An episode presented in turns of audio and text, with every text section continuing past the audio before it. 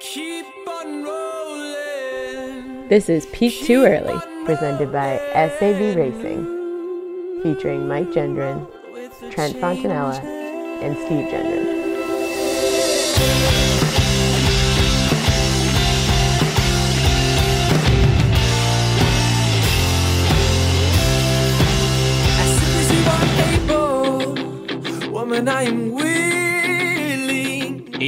Welcome back to the greatest running podcast in the world, Peak Too Early. I'm one of your hosts, Steve Jenner, and I'm joined by Mike Jenner, who's somewhere off the coast of Connecticut. Mike, how you doing?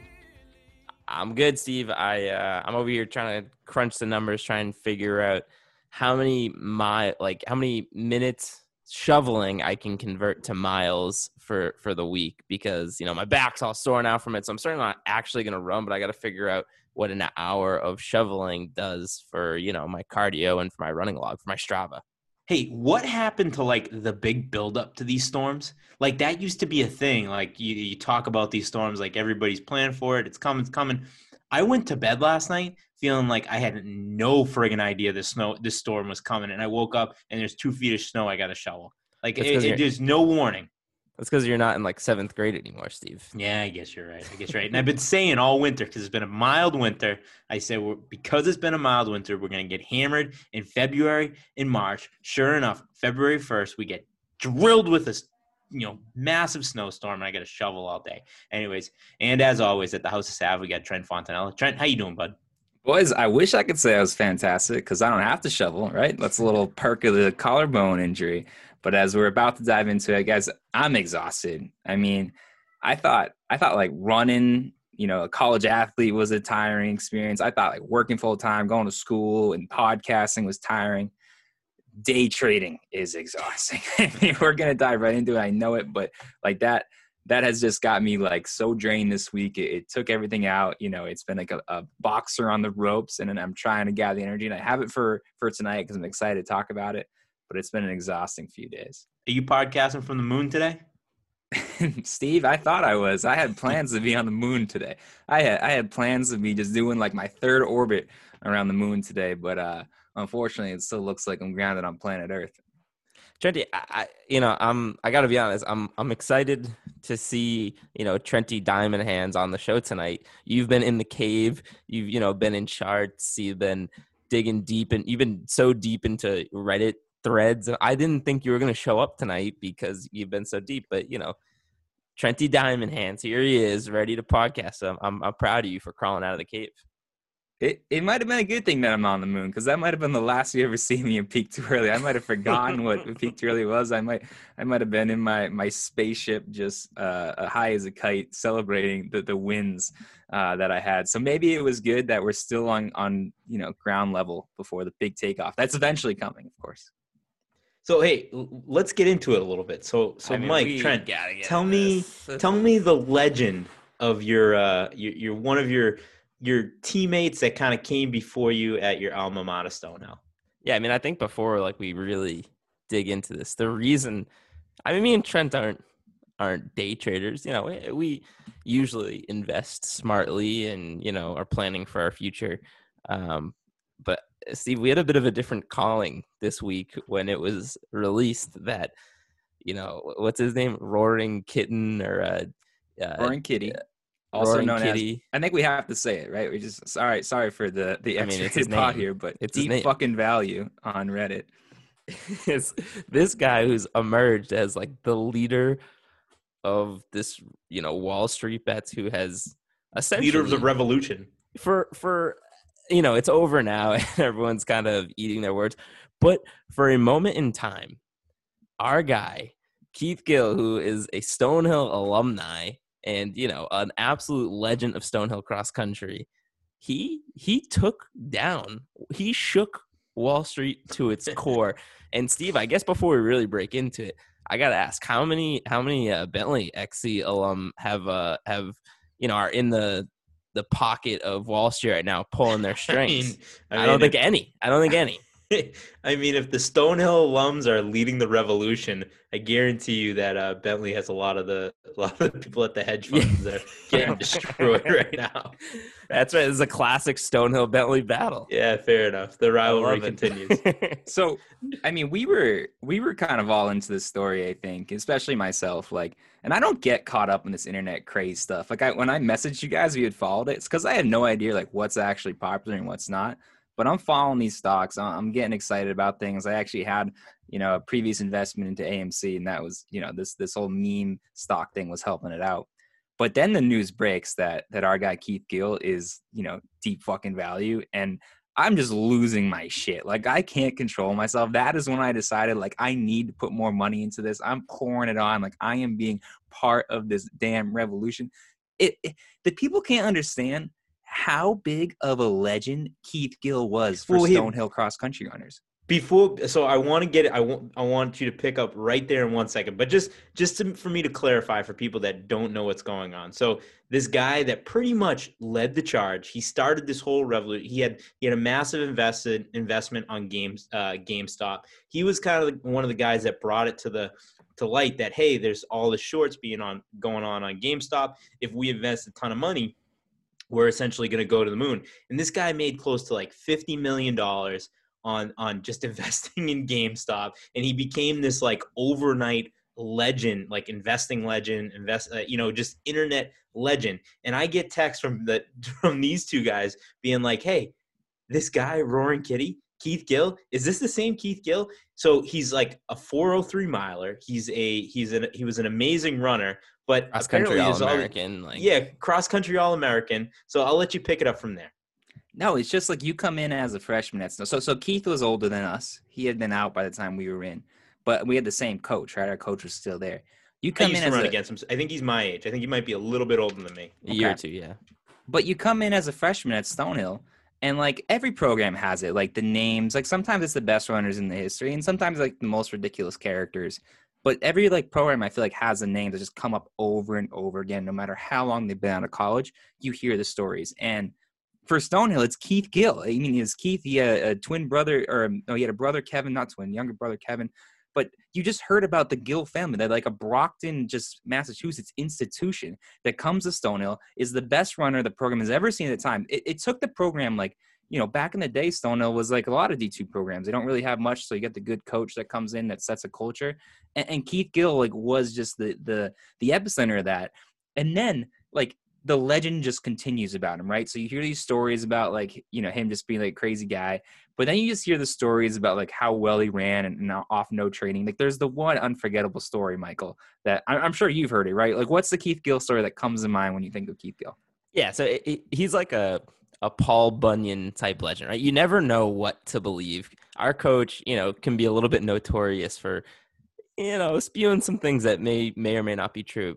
But this whole GME thing has got me thinking that they're all true because he's a legend. But Trent, what you're referring to is anytime anybody is, is f- for the history of Stonehill cross country, if you have to miss a week or a day or a month because of an injury and you're all worried and you're you know getting nervous that you're losing your training coach bowen will obviously tell the story the legend of keith gill who sometimes i hear the story and it's like one month sometimes i hear the story and it's like five months i don't know i don't know the truth but that keith gill you know trained for three months in a pool you know hadn't hit the roads for an entire season got out of the pool the next day and ran a 403 mile on an indoor track where you know it was probably like a flat indoor track that converted to a 350 or I don't know something crazy. That is the the absolute one of many legendary Keith Gill roaring kitty tales. I mean, and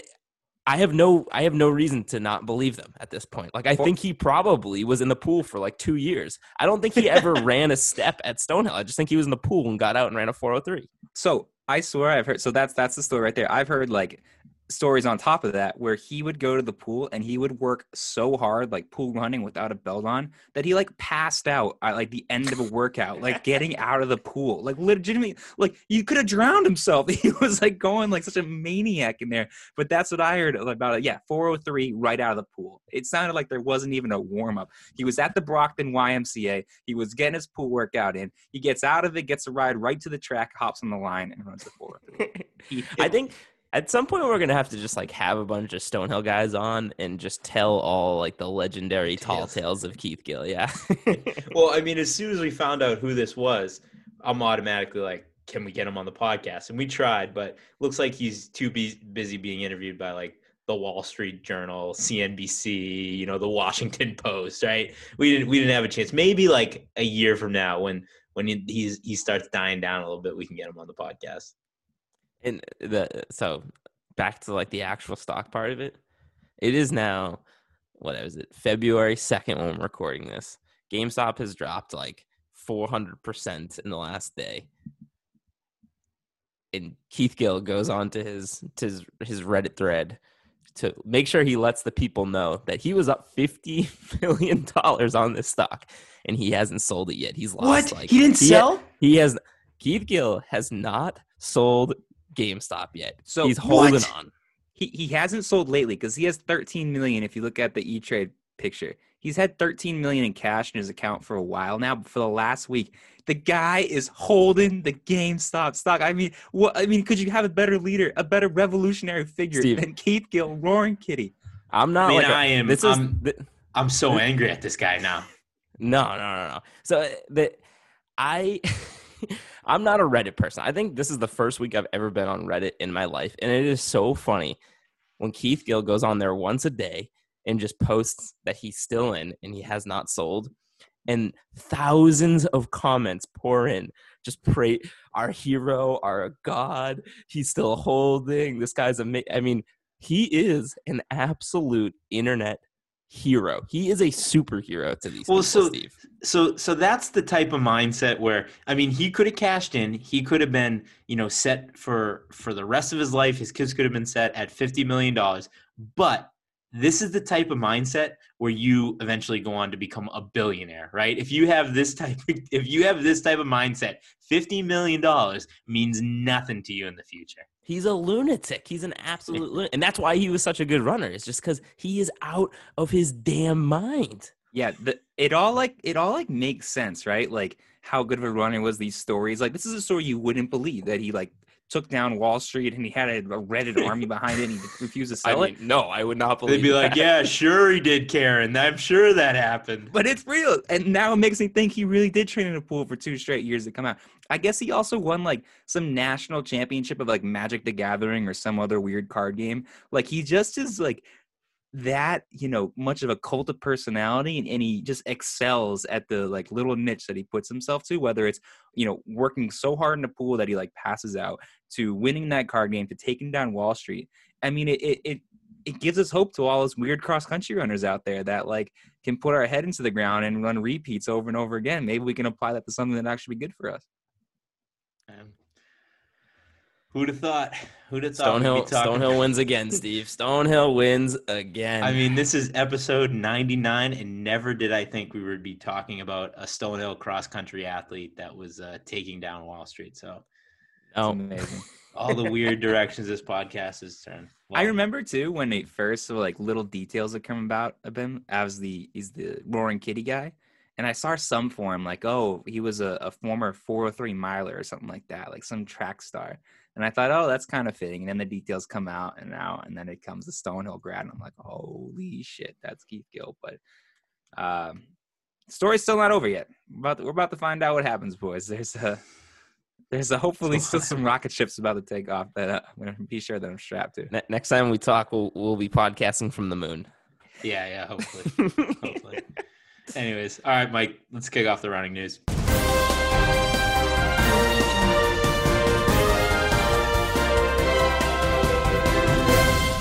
All right, Stevie Paper Hands. All right, Yeah. here we go.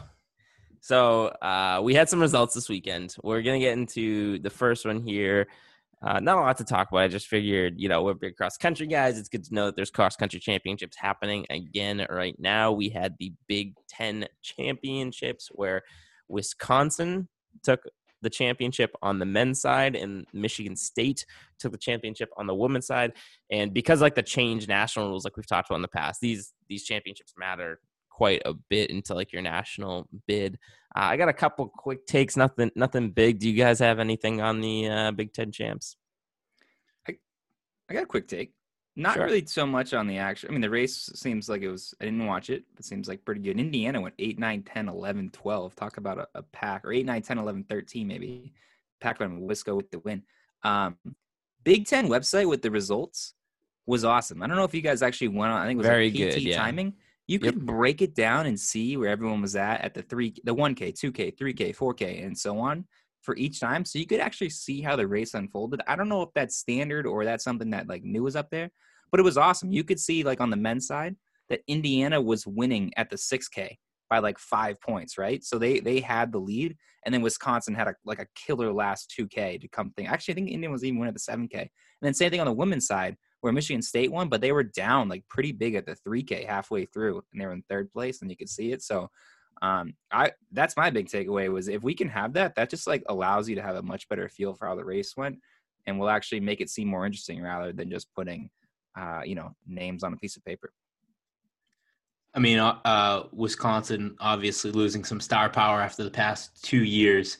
Um, you know, with our two Aussie guys, um, but it's good to see them back at the top of the Big Ten, holding on. Even though you know you you you uh, you graduate some of that talent, but you're still able to kind of take walk away with the the Big Ten championship. Love to see these guys do something at the national championship, and we kind of adopted Wisconsin as our like favorite uh, cross country team. So love seeing the love, love seeing the Wisco guys up there. For sure, Steve. That was one of my takes, right? Is like we've kind of talked about this in the past where uh, we talked about like does the star power of Morgan and Ollie and like them, you know, shooting on to the pro scene and becoming these big names. What kind of impact does that have to a school like Wisconsin? You know, Alicia Monson, stuff like that. These names that are going pro, it, it draws kids in, makes them want to go there as well. And I was looking at their squad, and it's like their number one runner was a freshman. Their number two was a sophomore. Then they have a junior. Then they have another freshman. Then they have another freshman. So three out of their top five are freshmen. So that's a young ass team. Like that is winning the Big Ten with three freshmen in your top five, no seniors in your top five. That is big hopes there for for Wisconsin. So look out for them in the future.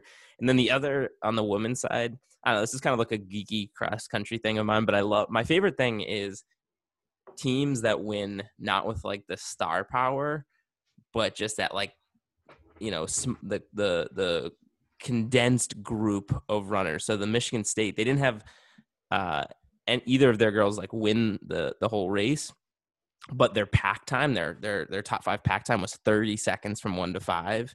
And just like that's such a badass way. I mean, they still like had plenty of girls up front you know, winning. They they ran their asses off, but having that pack time and just a close like bang bang bang bang bang and just like you know as soon as your five are in that quickly within 30 seconds the race is just over it, i don't know for me that's a badass way to win championships You're you're definitely a disciple of Phil Meyer, our, uh, Yes, I- I high don't know, school I love coach. His favorite stat was pack time. i love the that's like time. that's like all he cared about is just pack time. He's like, you know, like I don't care if you won, I don't care where you finished, but our pack time was under 30 seconds. it's huge it's huge Yeah.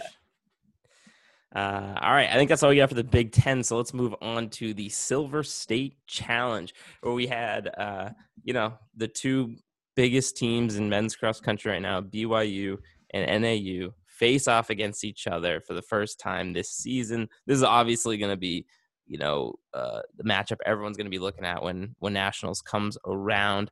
And byu defending their their national championship take the dub here there's a few other storylines that that came along with this but what do you guys got for initial takes My initial take is that Nico Young, actually good. he's actually He- good. he's going to be a force to be reckoned with. Um, Conner Mantz ran a very impressive race out hard. He, you could tell that early on in the race, like from the first mile, like I think from the first mile to the third mile, he was out pushing the pace and pushing it really hard.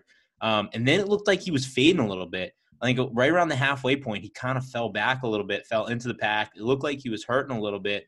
Um, but then kind of going into that last mile, mile and a half, him and Nico kind of broke away. He kind of toyed with a little him a little bit and put him away in, in the home stretch. But I mean, this is this is going to be a battle between these two guys coming uh, coming into the national championship. I'm excited. Yeah, Nico's going to be someone to watch the next few years here. He's, he's going to be a stud. Uh, NAU didn't have a couple of their top guys running, Yeah, but they're one uh, two.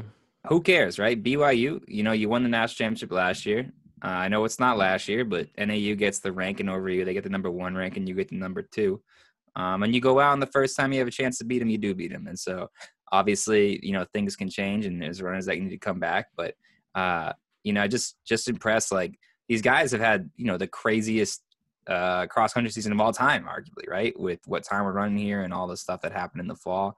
Um, so Mantz goes out, he, takes care of business. All you can do is win the race, right? BYU goes out, wins the race. So is NAU still going to be the favorite come nationals? Definitely, of course. But uh, BYU just they show a lot of grit and uh, they win. Yeah, I that was kind of like my my take too. Like I, I get what you're saying. I like what you're saying. Like on that day, the teams that showed up, BYU won. You're not gonna take anything away from that. But I do think it shows that it was still a close race. NAU holds out there. They're one and two, and one of their guy, the one of the guys they held out, Luis. I can never say his name, Grijalva or however you pronounce it. He has potential to win the national championship, and you hold him out of this race. So although BYU wins this race, I kind of come out of this race more, especially with a guy like Nico Young, who is legit. I kind of come out of this race feeling like NAU is more of a favorite than I thought, even though they lost. Which I know That's it's a, what we thought last year. That's what we thought know, last year, man. I mean, I. BYU is deep and they're strong, and man, they are tough to beat in those big meets. Um, the other question I had, like I said, Luis from NAU. A lot of people are talking about him to be a potential national champion. What do we think the odds that Conner Mantz is a national champion, or that Nico Young is in the conversation to be a national champion? It's always tough to put money on Nico Young, right? I mean, the guy has the skill, right? He's got the talent uh, to do it, but that'll be his, you know, this was his first 10K, right, in cross country. Uh, so I, I don't know. I always, I always doubt the freshman's ability to show up and actually win it, even though how talented he is. But Mantz, I think, is a real competitor. I mean, Steve was talking about he goes out hard, he comes back to the pack. That just shows how tough he is that he was able to still go on and not die and take the, the win there. So I don't know. I, I like Mantz uh, to be right up front. Yeah, you, you took the words right out of my mouth there, Trent. Where it's last year at the national championship, it felt like uh, Mantz was moving up the entire race, and it felt like he almost slid into the into the podium there. He got third last year at national championships, I believe, right? Thanks. And it almost kind of feels like he, he kind of snuck into that position a little bit, you know, in the in the second half of the race. The race today showed me that he has the ability to kind of fight through some pain. He has the he has the ability to lead a little bit. Um, you know, there there's that kind of that old old saying where it's like you only have two shots at the lead, right? In the in the course of a race, you only have two shots at taking the lead. He used both of them, right? And he he was able to hang on for for the for the for the win. So um, yeah, definitely kind of a gutsy performance from him out there today. I think he's the favorite going, and he's got to be. I, I wonder if there's anything like in the back of his mind, you know, when he's going against this like freshman phenom that everyone's talking about from his rival school. That you know, when he sees him on his on his shoulder there, that he you know wants to beat him a little bit more. Which kind of brings me to my point: is Nico Young's going to be one of these guys, right? He's been touted since he was in high school. We all know his name. We didn't talk about him until he got into college because we don't talk about high school runners. But he's going to be podcast. on this podcast. Uh, and I just feel like he's going to be one of those guys that he kind of reminds me of like a Galen Rupp up and comer, where like he's kind of like we Kinda don't need to make like him a little bit. we don't we don't need to make this stance right now. I'm not saying we got to make the stance, but at some point we have to decide if we are pro or anti Nico Young. Oh, again, we do not need to make that decision tonight. I'm just letting you guys know that flip flop Mikey, right? You know, one day I love Central, one day I hate him, one day I love. This could be a situation here with Nico Young that he kind of falls in that category for me. Nico, we'll if you're listening, you have a real easy way to make us fall on the pro That's Nico right. side. That's and right. That's to come on the pod. And There's no question that I'm a Conner Mantz guy because he's a friend of the program. So That's right. Hey, before we move on from the men, I just want to make fun of Notre Dame real quick. Uh, ranked Oh, number yeah, four yeah. coming in, yet they clearly are not in the class of BYU and NAU. Not that anybody is, but it's classic Notre Dame. Get it's the same thing as football. They get overrated, right? They're they're a good team, but they they're not like a real contender up there. So get them out of the top four. I mean, every sport is the same thing, or we just give them a lot more attention and a lot more votes in the coaches poll, uh, just because they have uh, the Fighting Irish as their logo. So that's all I have to say. Very well. Uh, all right, let's move on to the last race we're going to talk about here, and that is the American Track League. So, gentlemen, we did a number. Whoops, dropped my phone. Not broken. Very good. Uh, we did a number on the American Track League last week. I think we leaned into them quite a bit, as we should have. I think everything we said was completely warranted. So I tuned into the ATL this week. Still wasn't crazy impressed by the coverage. I don't think they did anything, you know, out of this world. However, there were some races that intrigued me. Now, granted, there was a few mid-distance races this week, so obviously that's going to pull me in a little more. I was more impressed with this one. Um, obviously, we can break down some of the races. You know, we had our guy Hoppel in there dominating. We had, uh, you know, some other big names on the track. So why don't we get into the ATL here? Yeah, Mike, I thought they did. I thought this was they did a pretty good job at this race. You know, I will say like after last week, we kind of leaned into our, you know, you know what the hell is ATL doing? I'm not sure if we like this. And I after after last week's um, product that they put out there when I went back and watched it, I felt pretty confident in our hatred for ATL. Um, after this week, you know, I was just like, maybe we were wrong. Maybe we were a little too harsh. I think they put out a decent product. It was fun to watch. Um, yeah, I thought they did a good job. And like you said, we're, I'm sure we're going to get into it in a second. Having some mid distance events in there helps. Definitely helps. I, I. I don't I do I don't think we were wrong though. I stand by everything oh, I said. Oh, we were, we were 100. percent We were Right, like, I don't- I percent don't- right last week. Yes. The only thing I that think- changed is they had great races, right? They had some Right, good they had- performances. I mean, it's not that they weren't going to have good athletes there and and put on some uh, exciting events for track fans. The question was, can you use this platform of being on national television to actually make this exciting? And I don't see anything out there that's any different than any other track meet. And it just like annoys me that they, they put themselves up and advertise that they would be this, you know, big fun, big party. And I'm still not seeing that, despite the fact that, yeah, some great, great track meets that happen. There are races that happen that all the fans are going to care about. And to to your point, Trey, it's like, okay, of course they can't like pack the stadium right now. We all know what's going on with COVID, and so you can't have that party atmosphere.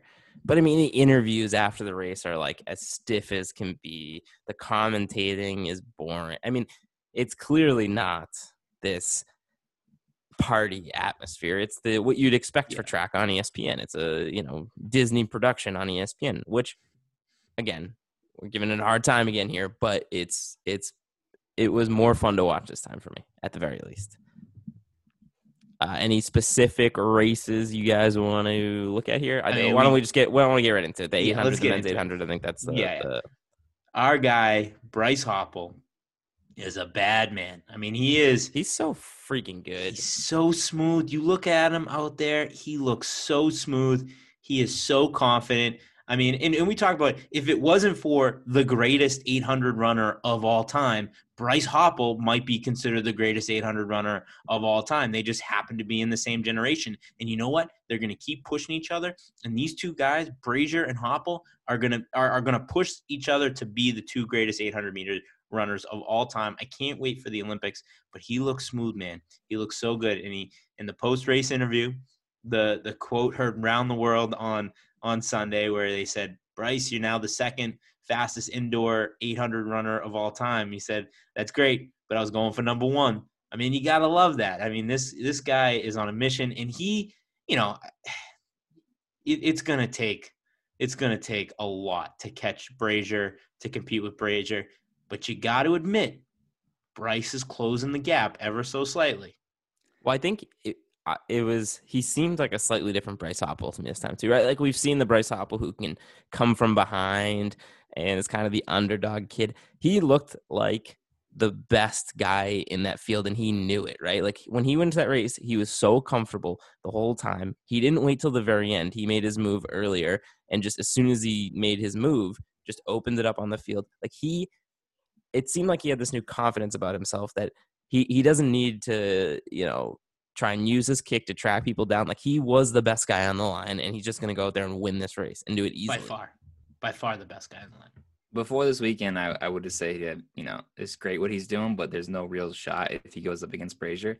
This weekend now is a little doubt where if they get on the line together and Bryce has the right day, you know he could take it down. What's a real shame is I believe Donovan was going to run uh, but COVID protocols, like he So- had some contact tracing and he got taken out. Him, him. I so I don't think he was going to run the 800. He, he was going to do the 600, I believe. But yeah, him Yeah. and Raevyn, him and Raevyn Yeah. Rogers. Had What the hell was that? It was it was they they tested they didn't have it, but they were in proximity of somebody that did have it, and so they couldn't race. Yeah, I think it was just the contact. I don't know. I don't know how those things work. I'm sure they're just being super careful. You know how track is about their headlines and stuff like that. So they just didn't want to. I guess. Whatever. Obviously, take two the two the two biggest names in Raevyn Roger and Donavan Brazier out of the event. It's going to take some steam out of it. But I mean, wh- what are you going to do? It, it's the the COVID thing. What are you going to do? And, and I guess we're I had it have- wrong. I I, I, I won't blame ATL for that.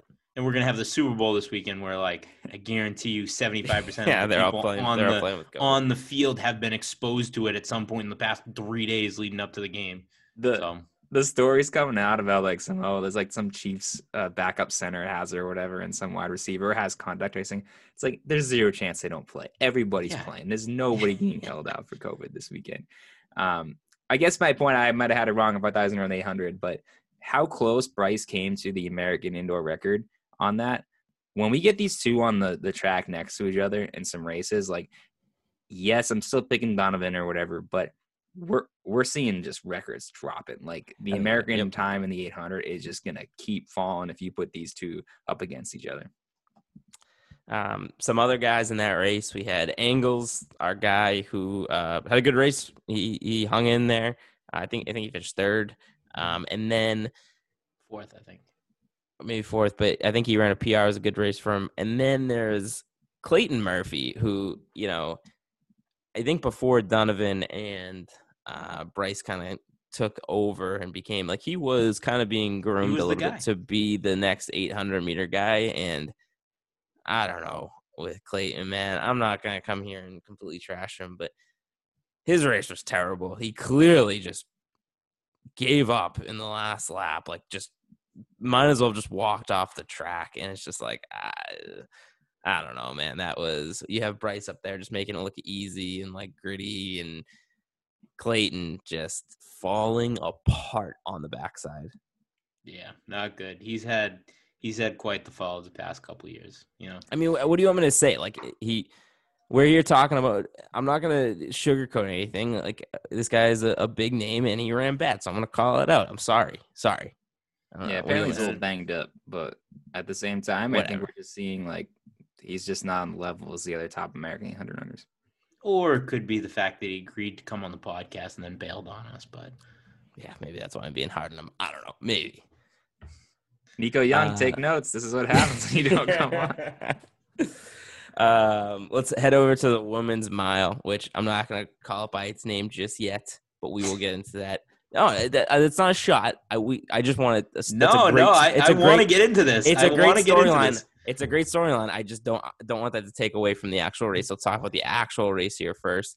Um, for me, it was a, a two woman race, and uh, Heather MacLean was out there, kind of setting the pace. Dani Jones, the new up and comer, kind of she is gonna be coming onto the scene very very fast, and she's gonna be a superstar in this sport. She gave her a run, and Heather kind of fought off the uh, the push and kind of put her away pretty easily uh, for a win. I think she finished in like 4:30. Great race. Anything else on the women's mile, gents?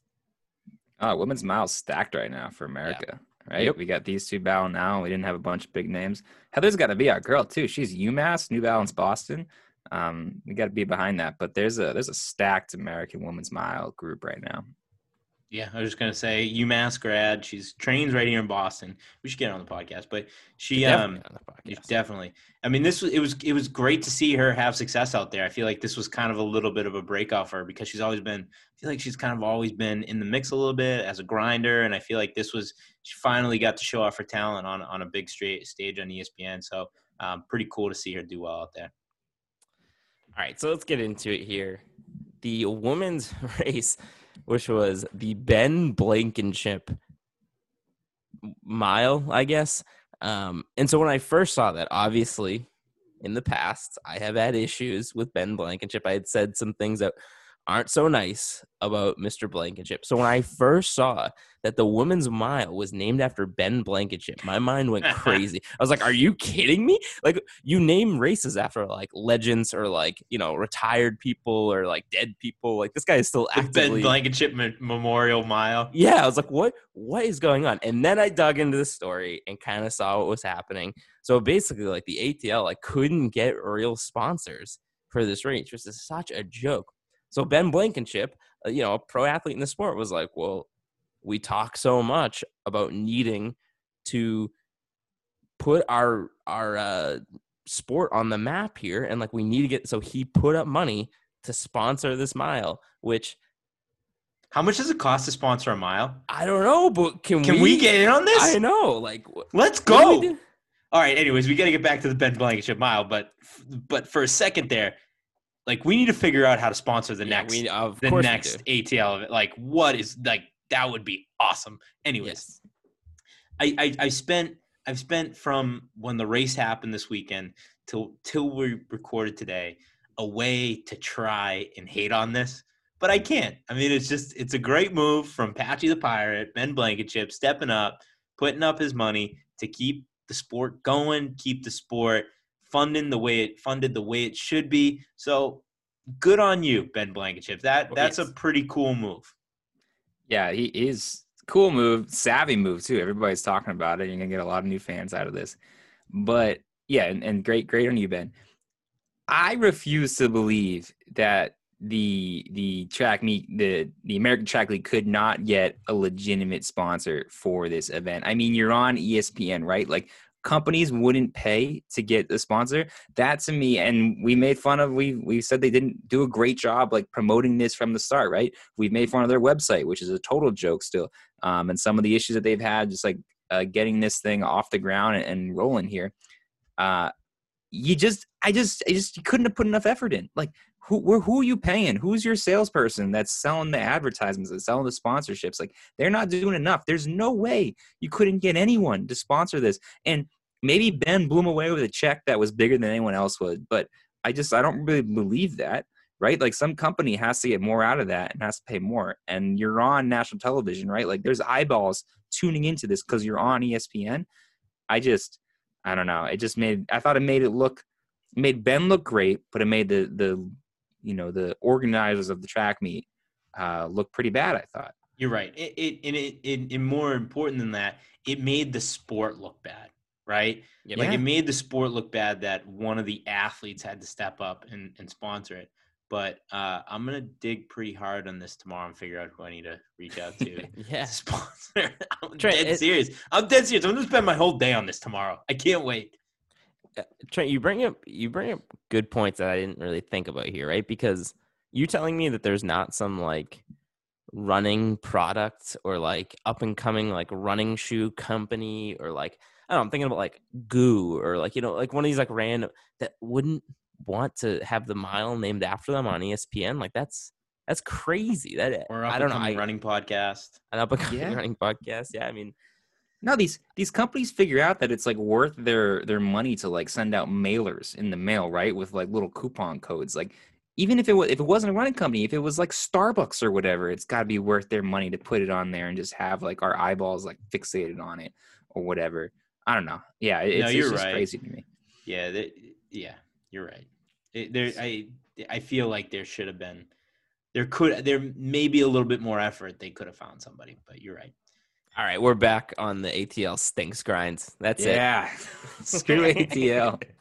Until we sponsor the, Yeah, uh, and yeah, until we then- sponsor the men's 5K in the next, uh, next meet. So then there'll be nobody who pushes the ATL harder. I'll take down my that should be the um, the agreement. I'll take down my blog if uh, I'm just gonna start writing terrible blogs until they let us sponsor the mile, and then I'll take them all down. Savvy. uh, do we have anything else on this meet, boys? Before we uh, before we move on, That's all I got. no, we good. Mhm. All right, well that is all I've got for the news, gents. All right. Well, let's get into our interview with another member of the Bowerman Track Club. He's a sub 13 5K runner. Woody Kincaid. I wasn't there for this interview. I had to hand it off to, to Mike and Trent. So uh, I'm a little bit worried. How do you guys think this interview went? This interview was awesome, Steve. It was here. Here's the deal. We just talked about like gambling and like sports the whole time. I don't even know if we really talked that much about running. So that's probably why it was so much fun. Yeah, That's listen, pretty I much mean, what our podcast is built on. Yeah. That's right. you can't count on Mike and, and Mike and me to have a real interview, but Woody Woody came through for us. So despite maybe you know without our, our leader there, uh, you can't have a bad interview. with Winnie He's a great great guy. All right, let's talk.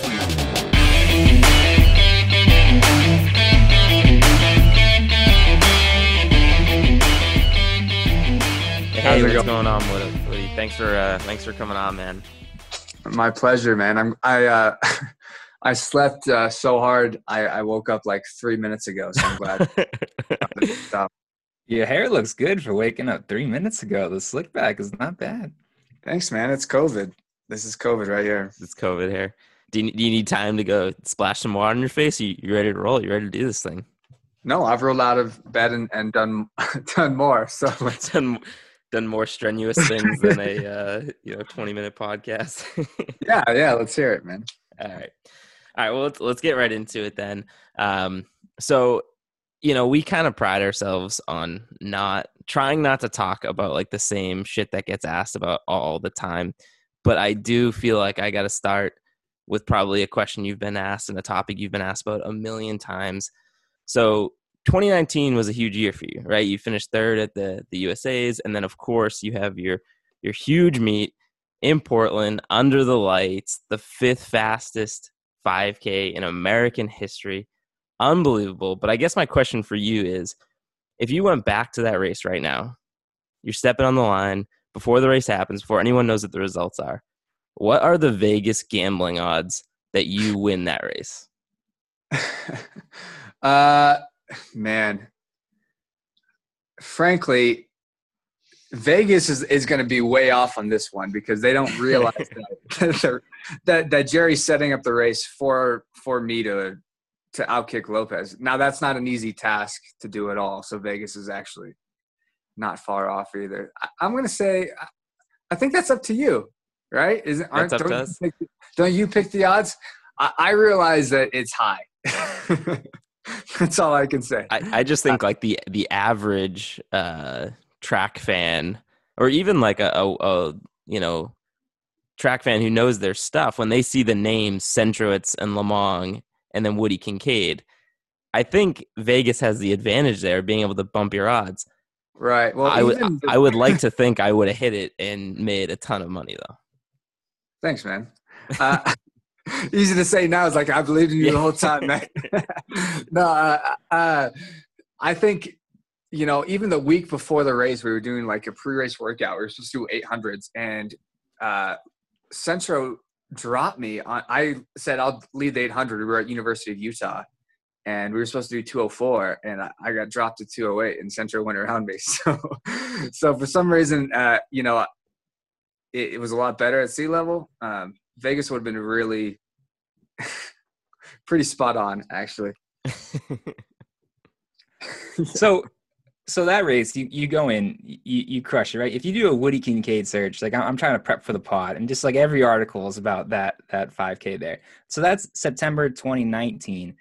You out of like anyone else are like set up to just explode. You're ready to go to the trials, I'm sure. You're ready to, to see if you can make it run at the Olympics. We've talked to a lot of athletes about this, about what it was like to have that pushback year. But for someone like you who was just peaking right in the fall of 2019 and, and ready to maybe uh, get a good training period the winter and then explode onto the scene in the spring, like how how much has that sucked that the thing got pushed back? Like you were in just killer shape, and, and like how frustrated were you uh, of knowing that you know you had to maintain this or improve it, I guess, over the next 12 months instead of just a few months.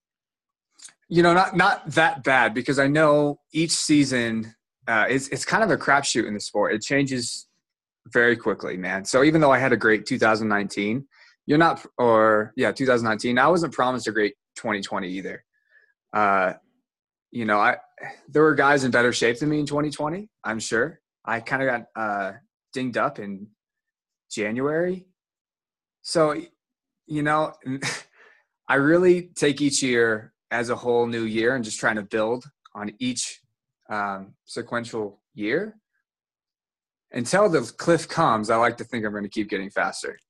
You know that there always is the waterfall um, at some point. Oh yeah, yeah. We um.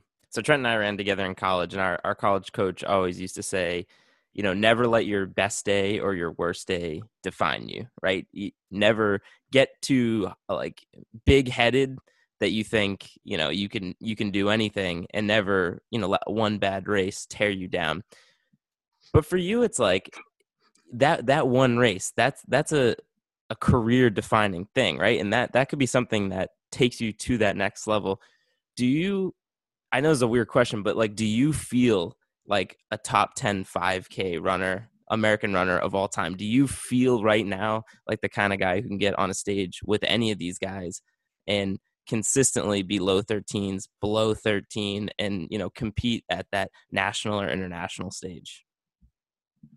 Yeah i do. I i mean just from the workouts that i did when i ran 1258 to the workouts that all the guys are doing now um, they're still it's still there uh, but you know it's not sub 13 anymore it doesn't look like that there's guys running way faster i mean mo is he's still on another level and you know that's where I want to be. So can I compete with them? I really want a chance to try. Uh, but in the workouts right now, I think I think I, I have a good gauge of where where the team at least I think I do where the team is, and we're all in that kind of working compete on the world stage, can compete at the Olympic final. Uh, but can we really be up there with the top guys that are going to be in, you know, in the 10k and the 26 lows now, and the you know in the 12 40 somethings you know i i don't know that's that's what i, I need that race to know um, but uh, I'll probably try anyways. I'm I'll, if the opportunity presents itself, I'm gonna go with it. I I I always do. You don't know, but that, I guess that's Vegas's job, Mike and I's job, and we're making gambling pools with the listeners here. We'll have to make that, and based on your confidence there of, of saying like you're gonna you're gonna go for it, I think gotcha. we uh, we'll have to put a little money on that. Um, uh, no, guys, you don't understand that. On these podcasts, every time I come off like I think I'm gonna uh, beat the world, and I really don't think that. I'm still getting dropped in practice. I want to clarify. We'll cut that part. Don't worry. We'll cut that. no, leave it in. That, that is what it is. Whatever happens on the mic, I always try and leave it anyways. All right, let's let's talk about now. So you're you're in Arizona right now, right? Yep. Okay, so just um how's how's training camp going with with the the crew out there? And then I want to ask some more fun questions. But I guess at first, like how how's the the, the training been? How are you feeling right now? Well, it's been strange, but you know, it, everyone when no one's racing thinks they're in the best shape of their life. That's that's a common trend I'm starting to see is when when people haven't raced in a while, they they start to think that oh man, I've never been this fit. Look out!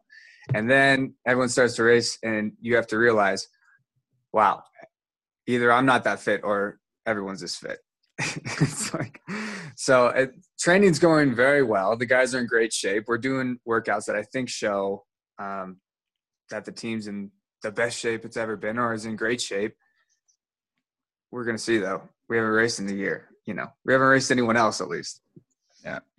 So what what is training camp when you go down there like like from a, a non-running perspective it kind of seems like it's like college again where you have like a big frat you know house and you guys are all living in there i'm watching you guys playing uh, maybe it's not they're doing frats all the time, but playing Settlers of Catan and watching The Bachelor, that sort of thing. So, what what is like the extracurricular activity look like for for your crew right now?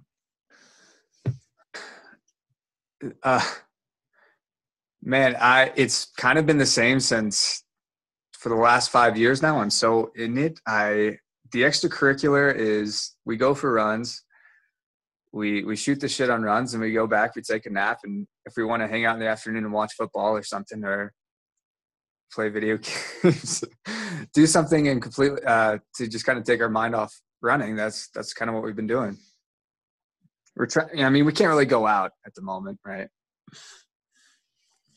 Yeah. So you, you, you kind of brought up, you know, watching football there, and I, uh, well, quick shout out to to your podcast. So you got a podcast, uh, the Price of Mile, and uh, I've I've really enjoyed listening to it. You know, it, it's few and far between when you drop your episodes, but every time you drop them, they're very good. But we're we're gonna talk about that a little later.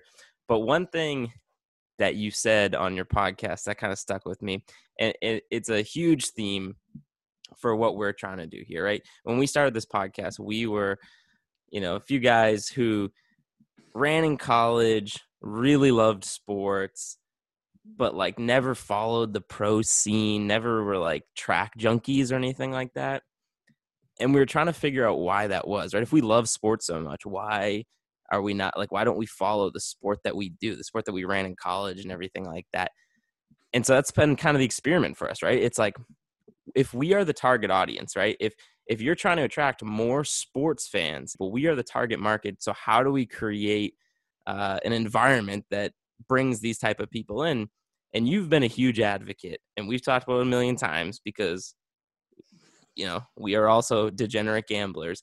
Gambling on track right? Why why is there this is it is it like the purest that track like so many people on track are like have this purist attitude and, and and i get it one of my favorite things about running and distance running is everybody respects each other you kind of respect the sport in general but we do lose a little bit of that edge and kind of like in the, in that purist mentality. So what is it about this sport that people are so hesitant to to bring that kind of entertainment value, that adult entertainment value into this sport?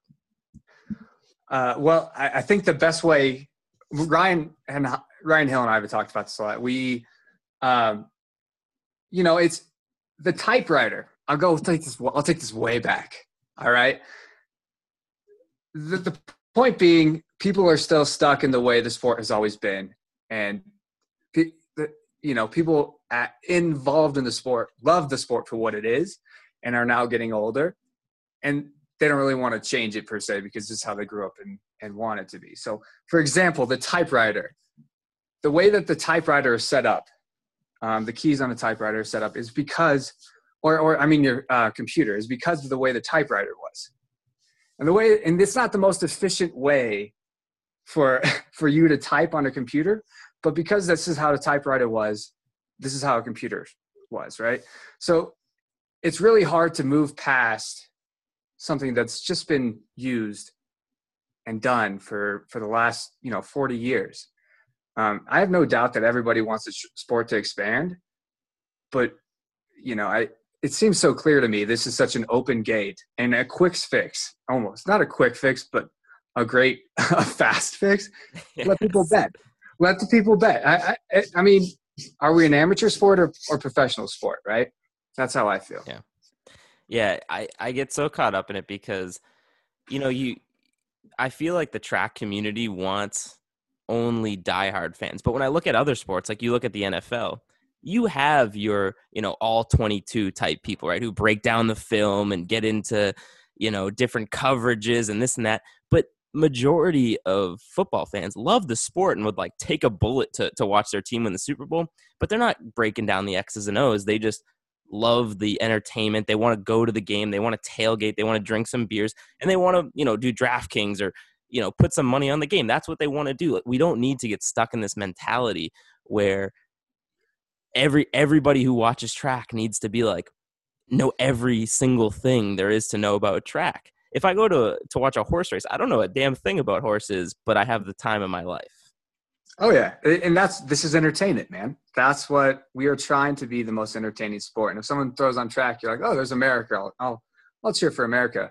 But if you got you know five dollars on it, I'll, you'll get some college kids gambling in the casino and that's five dollars uh, going towards everybody in track, and and the house, of course.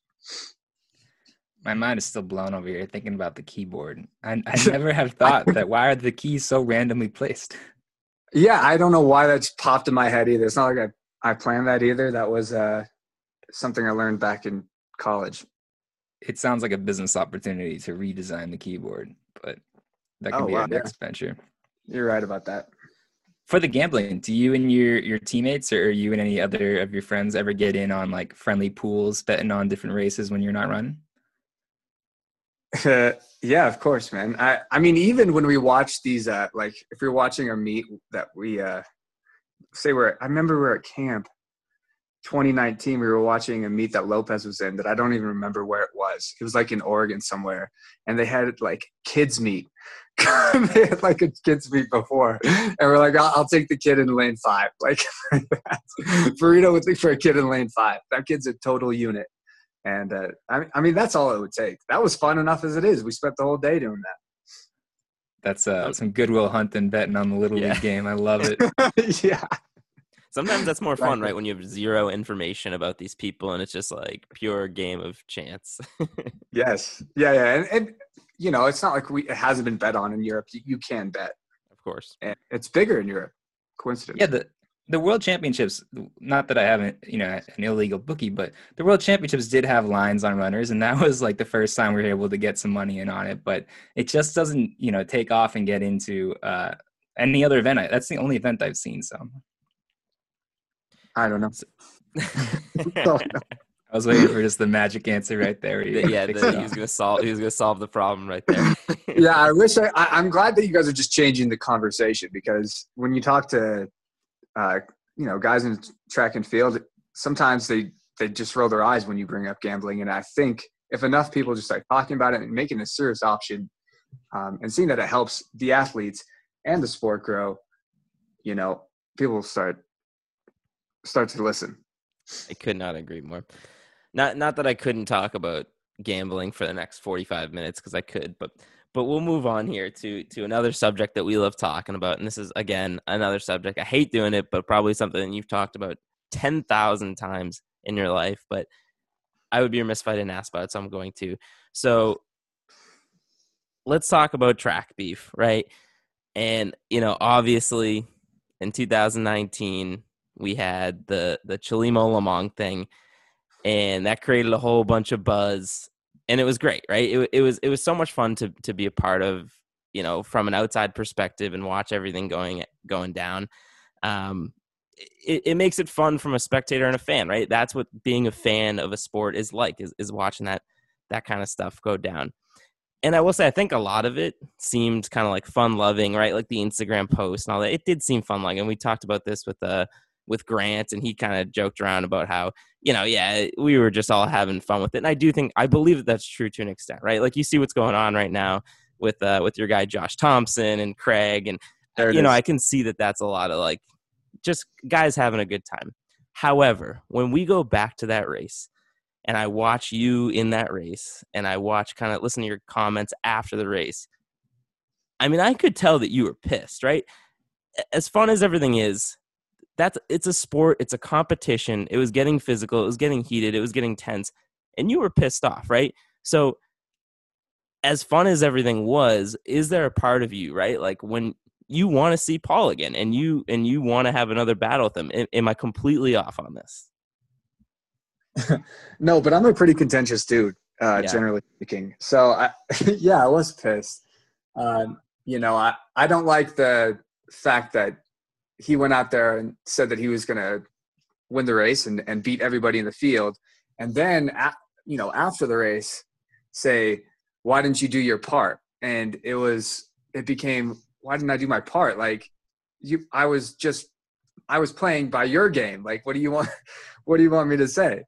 Um, so I think part of it was just the the flip of the script before and after the race, uh, race that shouldn't bother me, but uh, it did a little bit, and I guess it doesn't anymore. Actually, I guess that, that I mean that's what like makes to me you can't get to the level of athletics that you've gotten to without having that kind of that switch in you, right? The the ability to to get fired up about something. I mean, you have to be competitive to be an athlete. That they go hand in hand.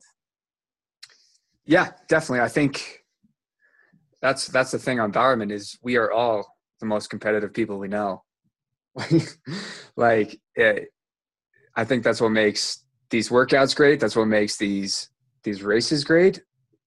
Everybody uh, I see every day, and I'm, I'm kind of in a bubble of very competitive people, right? So maybe that gets a little bit out of hand sometimes. Yeah.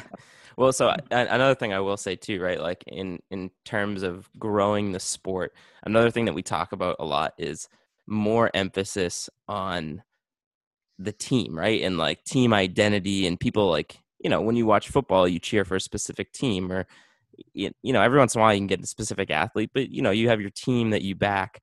Um, so in that race with Paul afterwards, when he was talking about like, oh, I'm not out there to to pace the the Bowerman Track Club. Well, I mean, listen, it, you're and don't get me wrong, like I'll I'll be the first one to tell you, and you guys all coming on this podcast has completely changed my tune. But there's been nobody more critical of different teams, including the Bowerman Track Club, than the guys you're talking to right now. But in a championship race, if you have teammates that you train with and you work with, and you're all trying to make the team, yeah, I mean that's what this sport should be. You should be racing as a team. You should be all trying to make the championship and, and go one, two, three. Like that is how sports work. So I don't know. That comment drove me nuts because it's like, well, if you know, if you don't want to pace the Bowerman Track Club, then I, I don't know. Don't don't go. don't don't let them you know work as a team against you. I don't know. Right. Thank you. I'm sorry. Like, what do you like? Lopez is my friend. I've been training him for three months. Like, I, I know exactly what kind of shape he's in. We're gonna key off each other, of course. What? I'm with you 100. percent I like this. Let's stoke the rival. You said you were over at Woody. I, I want to try and you know re revisit some negative I, energy no, that fine. we had. It's fine. Uh, Honestly, it, it's been so long. I needed to be restoked. Good, very good. How how about like internally? You mentioned sometimes I don't know. I, I find that interesting idea the the competitiveness within your team because you're just surrounded by you know elite elite athletes, the best of the best, and you're all kind of gunning for the same goals. So um, what does that look like sometimes in you know just a normal workout on the track when you're leading up to it? Do you think sometimes the competitiveness you know is too much and, kind of affects the way you're approaching an interval? I think we are all like we are completely different people. The moment a, uh, a workout starts and when it ends, we like these guys. I I don't feel any like aggression or any, or any tension after a workout starts, but in the middle of a workout, there occasionally is a time where it's like, ah, this I'm getting a little heated. I can feel like Mo wants to move to the front or like someone's coming on my shoulder. Um, but for the most part, like as soon as the workout's done, everyone's just normal people and we hang out and have a good time. I mean, I guess that's the way it should be, right? We always like we always we've heard it's compared to other sports in general too, but the guys that will just go at it in the game and then you see them shaking hands after or whatever. Um, but that, that's cool to see. That's cool to hear. Like you know the the competitiveness kind of gets to you because I can think of doing workouts in college too, where you're way you feel like someone's just like you know kind of one step in you or something like that, and you're just trying to hit your, your something like that. So um, it's, it's interesting to hear about like the competitiveness of just the pros out there, um, crushing a normal workout. My favorite thing about uh, long runs is everyone blaming the other, someone different for who pushed the pace. Always. Absolutely classic. It's always, it's always someone else, they were half stepping me. You were three stepping me. Today, I think it was actually Hugo. Hugo got the pace going. But Well, you- but when you have nobody so calls many- it out till the end, right? Yeah. Nobody's like while you're doing it, there'll nobody be like, "Hey, man, let, let's we're, we're you know up and a little too much right now." It's always at the very end. You're like, "Why did we go you know 20 seconds faster per mile than we wanted to?" Yeah, we all wanted to do it deep down. That's how I feel. Uh, that's probably true. Yeah. So I, I can't remember who. Maybe it was Grant or Evan when we when we were talking to him on our show. Um, but I I kind of compared the BTC to like you know the Yankees of the MLB or the Patriots of, of football, right? Where it's like you guys are just so damn good that I feel like it makes it. You know, pe- people end up getting sick of the Yankees winning all the time. They get sick of the Patriots winning all the time. Does that kind of attitude where like you had a quote where you're like, you know, I run for the best team in the world, and I and I mean that, like right, like you you guys believe when you show up at a track and you're wearing the you know the red and black that you are the best team in the world. You guys represent the best team in the world. Does that kind of take you to the next level as an individual, knowing that you know not just the training you do with these guys, but what it represents, like when you put on that BTC lightning bolt. You know what I mean? You know, I that's the question is is would we we're all would we have the same success on different teams ultimately like ultimately, right? Like um and it's something that you know, I've only been with BTC for my whole pro career. uh, I would like to see how other people develop outside the team because we all in this team believe this is the best place to be, and you know we could do it here. Um, I really would like to see how people develop outside the team, but I'm not the one willing to do it. yeah. Okay. I like it here. All right. So we really appreciate you taking the time to join us tonight, but we're not going to let you off that easy. We do end every interview with a quick game. We're going to do down the home stretch. So I, I you know, kind of gave us a, a preview earlier, but you, we do want to plug your show. You are a fellow podcaster. So we're going to give you rapid fire questions on podcasting. Trent's going to hit you with the first one. Let's do it. I'll take it. All right, Woody. How do I convince my my co-host here to just record like once a year? Because that sounds a lot easier than what we're doing. All you have to do is have a complete like niche already set up. You don't have to have any uh, any help from anyone else. Already have all the audience that you want and the people that you the people you want to interview. You see them every day. That's all. That's it. Easy. Yeah. So uh, we've asked and been denied by Centro about twelve times to come on our show. How many times has he has he told you no? So here's the thing. Before that uh, Portland 5000 that he was in, I begged Centro. I'm like, dude, you need to be on this podcast. We're about to go run a race together. All four of. It'd be sweet. It would be sick if we were all just together on this podcast. And instead, he's like, "Mm, nah, I'm going to watch a movie with Shelby. And that night, I think that was the night where, like, the first night that we saw Centro and Shelby sit down together and we went and recorded the podcast. So I don't know. We, we took different paths. It, it sounds like if he doesn't come on Woody, he's never come on ours and like so we He should might. really get that too. No, so I he's don't been. So apparently, there's been some beef going on with some other stuff. He wants to get on the podcast now, but I don't know if I want to to bring beef to price of a mile so much. But Well, I if might. you want to, if you want to send it our way, please, please send it our way. I was gonna say if you need somewhere to, to talk beef, you can come on ours. We're welcome to. to yeah, we, shit at we will, anybody. we'll, we'll welcome him with open I have arms. no doubt the beef out there is ready to be smoked. Love it. Let's do it. Oh man, I can't wait. Well, even, whether it's on ours or not, I um um my ears are open. I'm ready for it. All right, so so besides Centro, then who's your who's your dream podcast guest? Um, Jerry Schumacher. I would love to have Jerry on the mic. I yeah, another guy that my ears would be wide open, ready to, to hear that.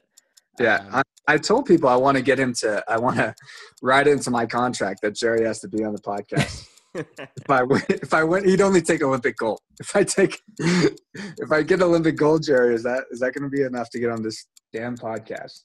Probably not. All right, this, this is one of my uh my favorite questions for podcasters. Do you listen to your own podcast? No, not no, because I've listened to it like before it's gone out. I do all the editing. I've listened to it probably like, you know, six or seven times. So no, Yep. not really.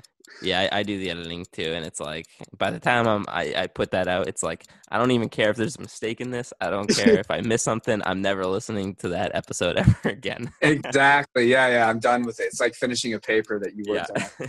Thank you. I don't. As someone that doesn't me- edit, so something that I would never correct Mike on something. I would never, I could never be like Mike. This little section here, or something like that. You just gotta let it roll. just like enjoy, it's all. Just enjoy the content, man. Just Yeah. No. All right, Trent, hit him with the last question. All right, Woody, who did a better job on this podcast, Mike or me? who who asked the most controversial comment? Who got who got me on uh, Chelimo? That was that was me for sure. All right, Trent. Then Oh fuck! Hey, there we go. I was so excited. I whoever like, got oh, me nice. to say the least of what I wanted to say. that's that's who did it. You know, here's the thing about being being on uh, a podcast, guys. That you'll see people will start quoting your podcast to you that you don't even know you said. Has that happened Yeah. to you yet? Uh, I mean, not us, but like definitely people we've had on. I guess like people have, but I mean, not, nothing we've ever said has ever been you know quoted back to us. Okay, yeah, yeah, yeah. Nobody But- cares uh, what we have to say. no, they, they, okay, they probably quoted it like an athlete or something, but it's like weird when you're like, that was like four years ago, man. I don't remember saying that, but okay, yeah. I You got it you got to be careful when you jump on the Zoom, man. You yeah, never, no, you never know it's gonna come out. Who It's knows? there. You, you you might have a brand new beef that you you didn't know existed tomorrow. I, I look forward to it. I'm sure. I'm sure it was something. All right, well, Woody, This was unbelievable. Thank you for joining us. Thanks for uh, indulging our uh, you know controversial questions. Really appreciate it. Well, I have you had Paul on here? I would love to have Paul, but no, I have not had Paul. Yeah, I'd like to know what Paul Chelimo thinks of all this because I've heard my side of the story a hundred times, and um, you know, maybe you get him back to back, and we can finally either stoke the flames or mend old wounds. I I, I don't know, one or the other. Hell yeah, man. Sounds like a goal. We got to do it, Mike.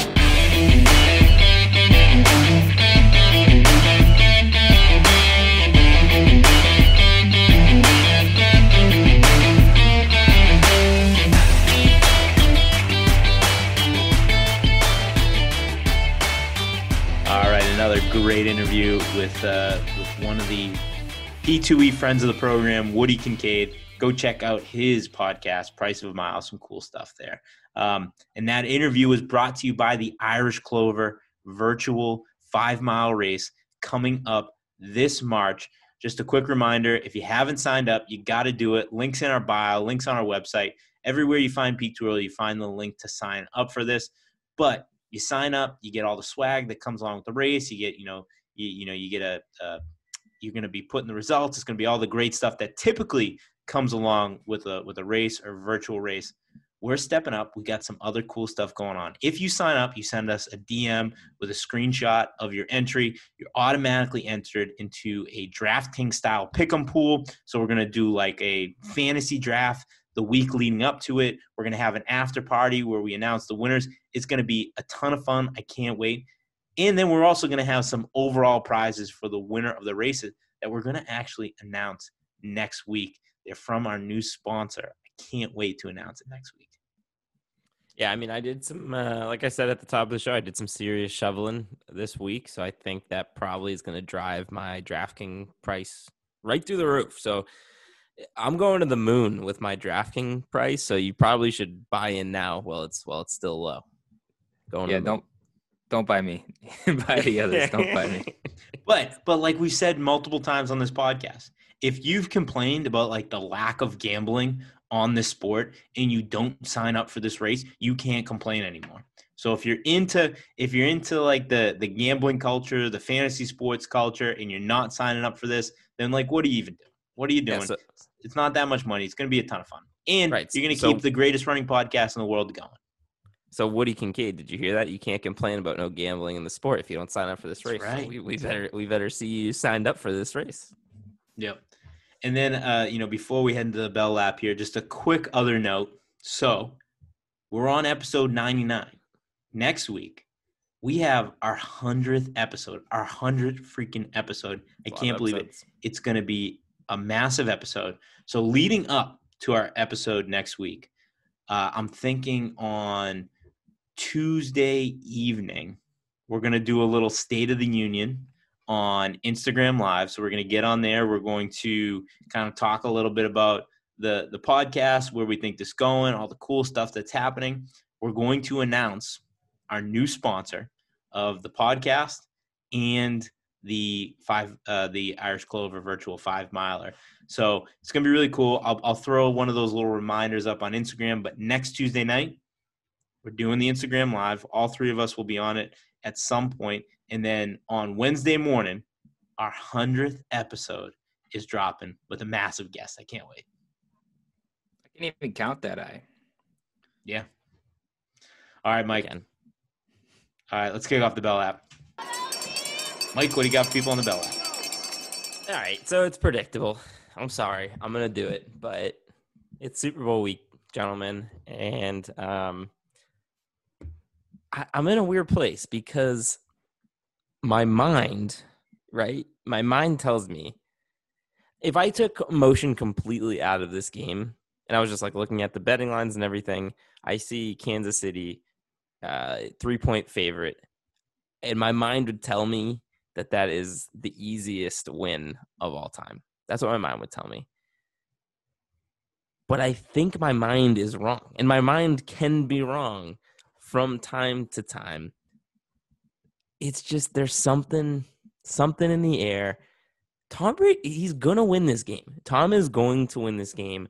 I've completely convinced myself, and I it's there's no he probably wins this game, retires, closes the book, and that's it. Like I, I just kind of feel like that's what we're heading towards here. So I don't know. I, I've been wrong before, but that's that's that's what I'm telling you. That's the advice I'm giving all you people out there. And heads on the coin flip. Always go heads. Yeah, I mean, I've I've seen this man do too many incredible things in the Super Bowl. So I mean, I just blindly, blindly going on on Tampa Bay in this game. So Trent, what do you got people on the Bell lap? Guys, I'll be able to bet on Tom Brady and Tampa Bay because I ain't lost nothing in the stock market yet. Diamond hands. You don't lose if you don't sell. I'm holding on. I'm still holding. Hold till I die. I got all the money in the world. It's all just just coming to me as soon as the rocket ship takes off, which means I can still bet on Tampa Bay this weekend without worrying about how bad the bank account looks. So uh, go GameStop, go AMC, go BlackBerry, go Nokia, and go Tampa Bay. This is not a stock that. podcast. We do not uh, give advice for stocks. It's a uh, disclaimer. It's a disclaimer, people. I'm gonna throw uh, some shade here. Uh, Pace Productions Instagram account is a trash account. Um, we're officially changing. We're officially calling them Copy and Paste Productions going forward. So, um, yeah, not a fan of those guys. Other than that, boys, I would have run faster, but I peaked too early. Mike, hit me with the Josie.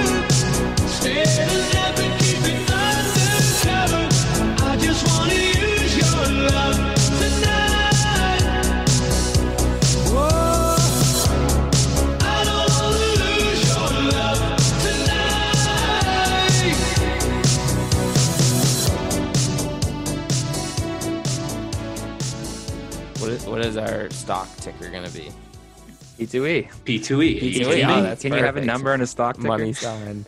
Oh, Yeah. yes. P2E. Just a bunch of rocket symbols. Diamonds. All right, boys. Have a good night. See you, gentlemen. Mike, send me that interview. Can hide the way